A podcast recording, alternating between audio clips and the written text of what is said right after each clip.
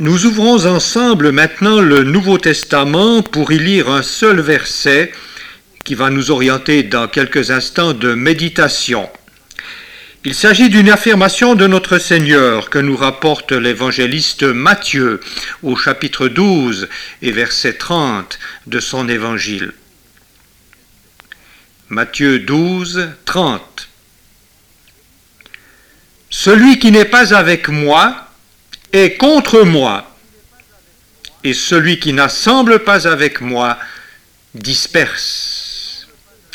Cette simple déclaration. Je ne sais pas, frères et sœurs, chers amis, quelle est votre réaction en entendant ces paroles. Êtes-vous d'accord avec ce que je viens de lire? Ne pensez-vous pas que on peut ne pas être pour quelqu'un sans nécessairement être contre lui? On peut ne pas assembler avec lui sans nécessairement disperser. Cette parole est donc pour les uns et les autres, pour moi aussi, je vous l'avoue, problématique. Alors il vaut bien la peine que nous nous penchions quelques instants sur elle ce matin. Mais tout d'abord, j'aimerais dire que je ne crois pas que la classification des chrétiens en deux catégories bien distinctes soit tellement néo-testamentaire. Savoir les ecclésiastiques d'une part, c'est-à-dire ceux qui sont engagés à plein temps, et les laïcs d'autre part. Lorsque surgit la question Que faites-vous dans la vie? L'on vous pose sans doute, comme à moi, parfois cette question Que faites-vous dans la vie? Je pense que nous devrions répondre les uns et les autres, si nous sommes enfants de Dieu, Eh bien, je suis au service du Seigneur qui m'a sauvé. Oui, je suis au service du Seigneur qui m'a sauvé. Mais voilà, j'ai en outre édifié une entreprise de transport pour subvenir à mes besoins. J'ai accepté un poste de directeur où j'ai ouvert une épicerie, une pharmacie, un salon de coiffure, un cabinet médical, que sais-je, pour être à même d'honorer mes échéances. Oui, oui, je suis au service du Seigneur qui m'a sauvé.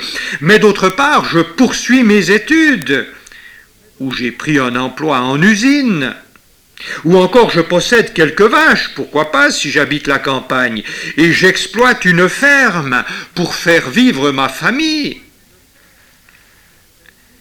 Détrompons-nous, la vie chrétienne n'est pas du tout comparable au service accompli dans une armée où sont accordées des dispenses pour diverses raisons. Comme j'ai été moi-même réformé après l'école de recrues, parce qu'on m'avait abîmé la colonne vertébrale. Vous êtes privilégié de pouvoir travailler dans l'œuvre de Dieu, m'a-t-on dit parfois. Vos forces ne sont pas dépensées inutilement, comme c'est notre cas. Mais, frères et sœurs, ne livrons-nous pas tous le même combat? Peu importe le lieu et les moyens employés. Je pense que l'essentiel pour chacun de nous est de mettre en valeur les dons et les capacités reçues dans les circonstances et dans le cadre particulier où Dieu l'a placé. Prenons garde. Envier le charisme de nos frères et sœurs, en langage plus clair, envier ce que sont et ce que font les autres, équivaut à s'engager sur une voie de garage, la voie du serviteur de la parabole qui enfouit son talent dans la terre, en courant finalement la juste condamnation divine. Remarquez, je crois qu'il faut le dire, le maître ne réclamera jamais, jamais au-delà de ce qu'il a confié. Par contre, il n'exigera pas moins non plus, pas moins non plus de ce qu'il nous a confié.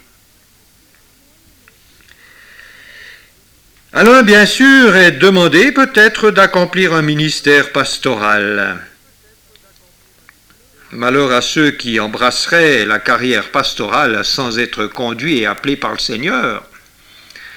Et puis malheur aussi à ceux qui s'opposent à un ministère pastoral que le Seigneur a établi. Oui, l'un est demandé d'accomplir un ministère pastoral, de s'engager peut-être dans la diaconie, que sais-je. À un autre de s'astreindre à un humble travail manuel. À telle jeune fille d'être une secrétaire sérieuse, une infirmière dévouée? À la mère de famille de rendre son foyer accueillant afin d'y maintenir son mari et de pouvoir ensemble éduquer chrétiennement leurs enfants. Le corps de Christ, dit l'apôtre Paul, est composé de plusieurs membres. Si tout le corps était œil, où serait l'ouïe? S'il était tout ouïe, où serait l'odorat? Cependant que le jeune homme ou la jeune fille qui a reçu vocation se lève sans hésitation, que mes propos faussement interprétés ne deviennent pas pour lui, pour elle, un oreiller de paresse vous l'avez sans doute compris, je désirais surtout m'adresser ici à tous ceux, à toutes celles qui ne sont pas appelés et ne seront jamais appelés au ministère à plein temps, afin de les encourager, de les stimuler, en leur rappelant tout simplement que Dieu a aussi besoin d'eux. Oui, que Dieu a aussi besoin d'eux. Quelque travail que vous fassiez, faites-le de bon cœur, comme pour le Seigneur, recommande l'apôtre Paul aux croyants de Colosse. Alfred Kuhn dit dans sa transcription, Mettez votre cœur et votre âme dans tout ce que vous faites, comme si c'était pour le Seigneur lui-même. C'est peut-être une parole que je répète souvent dans mes prédications, mais c'est là vraiment mon principe je le dis, j'ose le dire. Mettez votre cœur et votre âme dans tout ce que vous faites comme si c'était pour le Seigneur lui-même. Par conséquent, déduction logique, le boulanger chrétien devrait donc cuire le meilleur pain de la région, et il n'y perdrait rien, assurément. Le garagiste chrétien devrait réparer le plus consciencieusement les voitures qui lui sont confiées, sans toutefois établir des factures d'apothicaire, ou scier à moitié un câble pour que le client revienne dans 15 jours. Et il n'y perdrait rien non plus, je vous assure. L'homme d'affaires devrait être le plus honnête de tous ses confrères, au risque même de perdre la conclusion de certaines affaires particulièrement lucratives.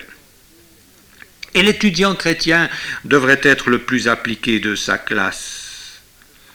D'ailleurs, si quelqu'un manque de sagesse, qu'il la demande à Dieu, qui donne à tous libéralement, dit l'Écriture, et sans reproche. Oui, c'est ce que précise l'épître de Jacques. Dans une allocution prononcée en novembre 1963, John Kennedy, alors président des États-Unis, disait Ne priez pas pour une vie facile. Il avait l'air de dire Ne dites pas Seigneur, permets que tout aille bien.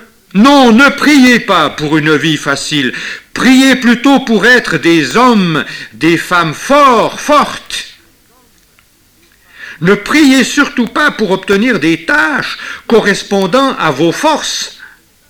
Priez plutôt pour recevoir des forces égales aux tâches qui vous sont confiées. Et moi je dirais que Dieu vous confie. Oh, je ne vous cache pas que ces propos l'époque m'avait vivement impressionné et un peu orienté mon existence. Et eh oui. Hélas, on a trop longtemps pensé dans certains milieux que j'ai connus durant ma jeunesse, on a trop longtemps pensé qu'il suffisait d'être borné et incapable pour être bon chrétien. J'ai entendu dire Quelle horreur Il fait des études Il va en perdre la foi, car les études sont du diable. Non, Jésus n'a jamais décerné de prime à la bêtise et à l'incapacité. Vous connaissez Spurgeon de nom? Il a été le fondateur d'un institut biblique à Londres il avait l'habitude de prendre contact avec ses futurs étudiants. Et un jour qu'il se trouvait en face de l'un d'eux, il lui demande Mais mon cher ami, avez-vous une preuve? Pouvez-vous me citer un signe comme quoi Dieu vous appelle vraiment à son service Oh, monsieur Purgeon, dit le jeune homme. Oh, monsieur Purgeon, vous savez, j'ai tout fait dans l'existence. Tout fait. Rien ne m'a réussi. N'est-ce pas justement la preuve que le Seigneur veut m'employer à son service? Eh oui. Si chaque croyant n'est pas conséquent dans sa sphère particulière, l'Évangile sera discrédité et le ministère de la prédication sapé. Tous donc, tous, nous sommes un rouage, un chaînon indispensable dans l'œuvre de Dieu une seule défection de l'un ou l'autre d'entre nous peut tout compromettre. Ne l'oubliez pas. Celui qui n'est pas avec moi est contre moi. Et celui qui n'assemble pas avec moi disperse, dit Jésus. Oh, je ne vous cache pas, j'en ai déjà fait allusion tout à l'heure. Je ne vous cache pas avoir été souvent frappé par ce jugement du Christ me paraissant sévère, oui, sévère à l'excès, injuste même. Car en fait, ne pas être avec quelqu'un ne trahit pas nécessairement une opposition à son égard, vous êtes bien d'accord. De même, ne pas amasser avec un voisin ne signifie pas, forcément procéder à une dispersion. Vous conviendrez avec moi que je peux très bien ne pas vous aider, par exemple, à extraire les pierres de votre jardin sans pour autant en jeter moi-même dans votre jardin. Et cependant, cependant, voyez-vous, dans le domaine spirituel, il en est bien ainsi. Et ce n'est pas moi qui le dis, vous le savez. Qui n'est pas avec moi est contre moi, dit Jésus. Qui n'assemble pas avec moi disperse. Oh, voyez-vous, nul n'est si intransigeant que le Fils de Dieu. Et pour cause, et pour cause, lui qui a dû boire la coupe jusqu'à la lie, coupe de malédiction, pour nous racheter de la vaine manière de vivre apprise de nos pères. Dans sa pensée, la notion de neutralité est bannie. Il crie haro sur les compromis et les accommodements tellement à l'ordre du jour. Lors de la tentation dans le désert, qui marque le début de son ministère, Jésus n'accepta aucune, aucune compromission avec le prince des ténèbres. Et lorsque le diable lui disait Il est écrit, faisant allusion à la parole de Dieu, Jésus répondait Il est aussi, il est encore écrit. Et parvenu au terme de son pèlerinage terrestre, en face de la croix, il dira, il dira encore à Pierre, qui voulait lui épargner la souffrance, Arrière de moi, Satan, tu mets en scandale. Celui qui n'est pas avec moi est contre moi, et celui qui n'assemble pas avec moi disperse. Cette déclaration présente, me semble-t-il, une remarquable gradation elle suppose premièrement un choix. Un choix occasionnant un engagement. Un, engagement qui aboutit lui-même à un rendement, à un résultat. Premièrement, un choix. Secondement, un engagement. Et troisièmement, un rendement. Un choix tout d'abord. En effet, l'interpellé est d'emblée placé devant un choix à opérer. En fait, la vie n'est-elle pas une succession de choix à faire? Il faudra, n'est-ce pas, alors que l'hiver reviendra, alors que vous avez reçu, mesdames, les catalogues euh, Ackermann, Veillon, euh, que sais-je encore, il faudra se décider pour un nouveau manteau. Peut-être monsieur devra-t-il se décider pour un nouveau chapeau. Et puis il faut se décider pour le menu du dîner, choisir son chemin, ses amis, son médecin, la clinique où on va être opéré. Et ce peut être un casse-tête, une torture même pour les tempéraments indécis. Oh, que d'ânes, de buridans, mourant de faim et de soif, hésitant entre le seau d'eau et le picotin d'avoine. Certes, il est des choix tout à fait sans importance. D'autres, par contre, sont de portée majeure, tel celui d'une profession, par exemple, ou d'un conjoint aussi. Ô cher jeune, je ne pourrai jamais assez vous rendre attentif au choix de votre conjoint et de votre conjointe. Choisissez bien, choisissez bien. Et ne vous dites pas, oh, si ça ne marche pas, on peut toujours se divorcer. Il y a beaucoup trop de divorces. Et hélas, jusque dans le peuple de Dieu. Faites un sujet de prière du choix de votre conjoint pour que le Seigneur vous conduise vraiment afin que vous puissiez fonder une union bénie, un foyer où il est le maître où vous vous aimez, où vous vous entendez, n'est-ce pas? C'est ce que je souhaite pour chacun d'entre vous. Ici, les conséquences du choix sont incalculables de portée éternelle. Le Christ est exclusif, avec ou contre lui. Cette seule alternative se présente. Mais déjà Moïse, se faisant le porte-parole de Dieu, disait au peuple d'Israël, Voici des millénaires, j'ai placé devant toi la bénédiction et la, ben-, malédiction, choisis la bénédiction. Sinon tu récolteras la malédiction, car entre, il n'y a rien, absolument rien. J'ai mis devant toi le chemin de la vie et de la mort, choisis la vie. Sinon tu cours à la mort, car il n'y a rien entre les deux. Toute position intermédiaire est de fabrication humaine. Je pense ici à cette brave femme à qui parlait du brigand repentant, auquel Jésus déclara Aujourd'hui même tu seras avec moi dans le paradis.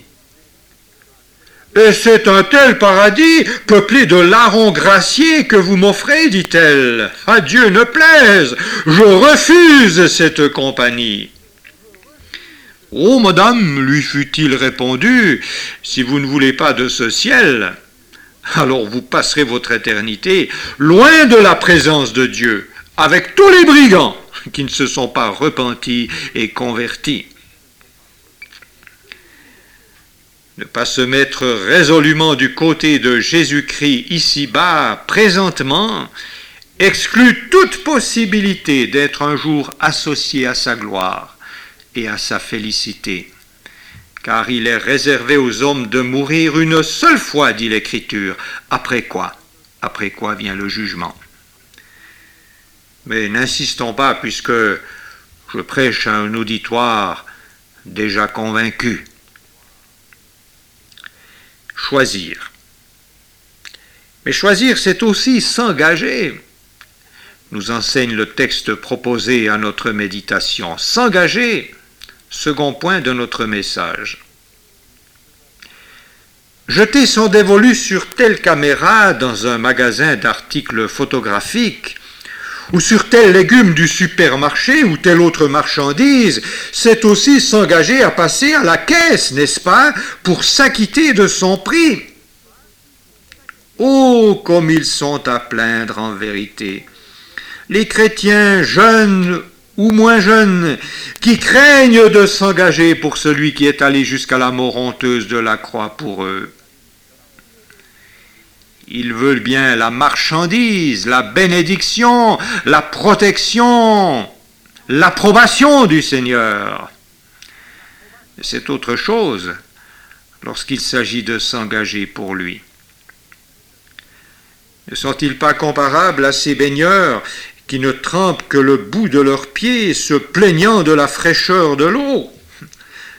Pour jouir pleinement d'un bain, vous le savez, en piscine, au lac ou à la mer, il faut s'y plonger totalement et si possible s'avancer vers le large. Édouard Herriot, homme d'État et écrivain français, a déclaré Ce que je reproche aux chrétiens, ce n'est pas d'être chrétien, mais c'est de n'être pas assez chrétien. Est-ce que ce n'est pas le reproche qu'on pourrait nous faire? Et je crois que si le monde est parfois contre nous, ce n'est pas parce que nous sommes chrétiens, frères et sœurs. C'est parce que nous ne sommes pas assez chrétiens, comme l'a dit. Et de même Nietzsche estimait les chrétiens, à juste raison d'ailleurs, trop peu sauvés, trop peu délivrés. Pensons-y. C'est qu'on oublie trop souvent la sentence du Christ.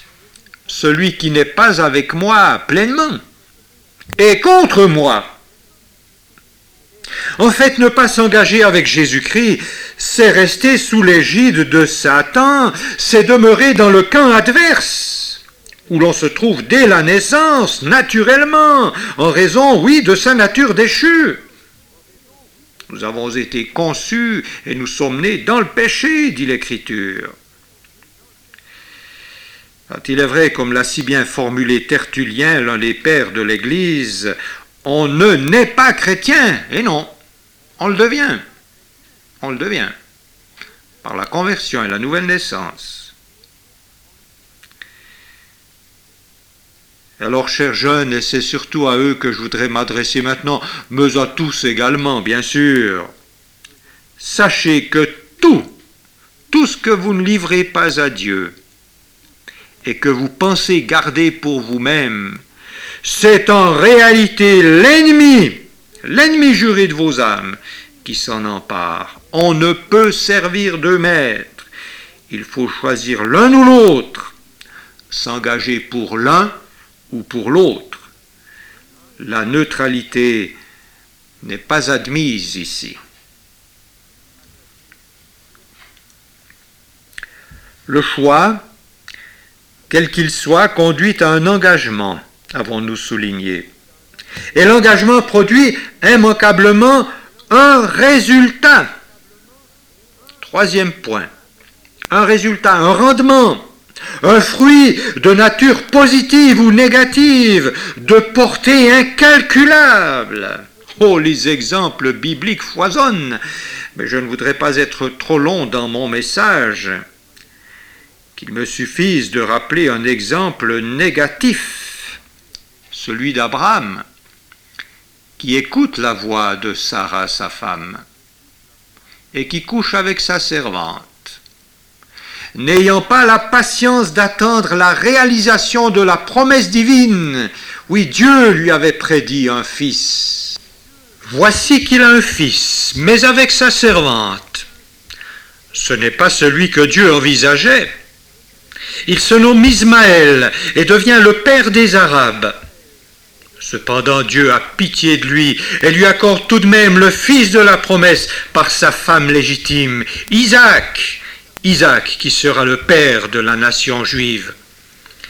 Or, vous savez que depuis quelques quatre millénaires, eh oui, près de quatre millénaires, pensez donc, il y a guerre entre les Arabes et Israël. Voilà la conséquence incalculable de la faute d'Abraham. Et cette guerre n'est pas prête d'être terminée, malgré tout ce qui est entrepris dans ce sens. Non, elle n'est pas prête d'être terminée. Celui qui n'assemble pas avec moi disperse, dit Jésus. Affirmation qui se heurtait précisément à mon raisonnement. Enfin mes yeux se sont ouverts. Ne pas assembler, c'est-à-dire ne pas œuvrer avec le Christ, ne pas se mettre à sa disposition, ne pas le servir dans la limite de ses dons et de ses capacités, c'est être passif, nous sommes bien d'accord. Et nous sommes aussi d'accord, sans doute, que la passivité est négative. Qui n'avance pas recule, dit-on. Et vous en conviendrez. Par exemple, l'industriel qui ne se met pas à la page, qui ne suit pas le mouvement ascendant de la technique, perdra bientôt la bataille concurrentielle dans laquelle il est constamment engagé. Imaginez que les fabricants de planches à laver d'antan continuent de fabriquer des planches à laver. Vous savez, avec une tôle ondulée sur laquelle on frottait le linge pour le laver. Mais nous en aurions une montagne à disposition. Il a fallu que ces gens se mettent à la page et fabriquent des machines à laver automatiques.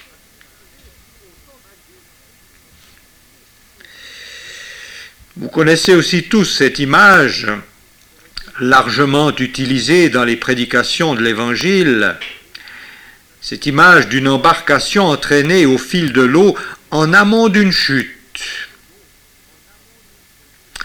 Un homme s'y trouvant assis, jouant de la guitare et chantant.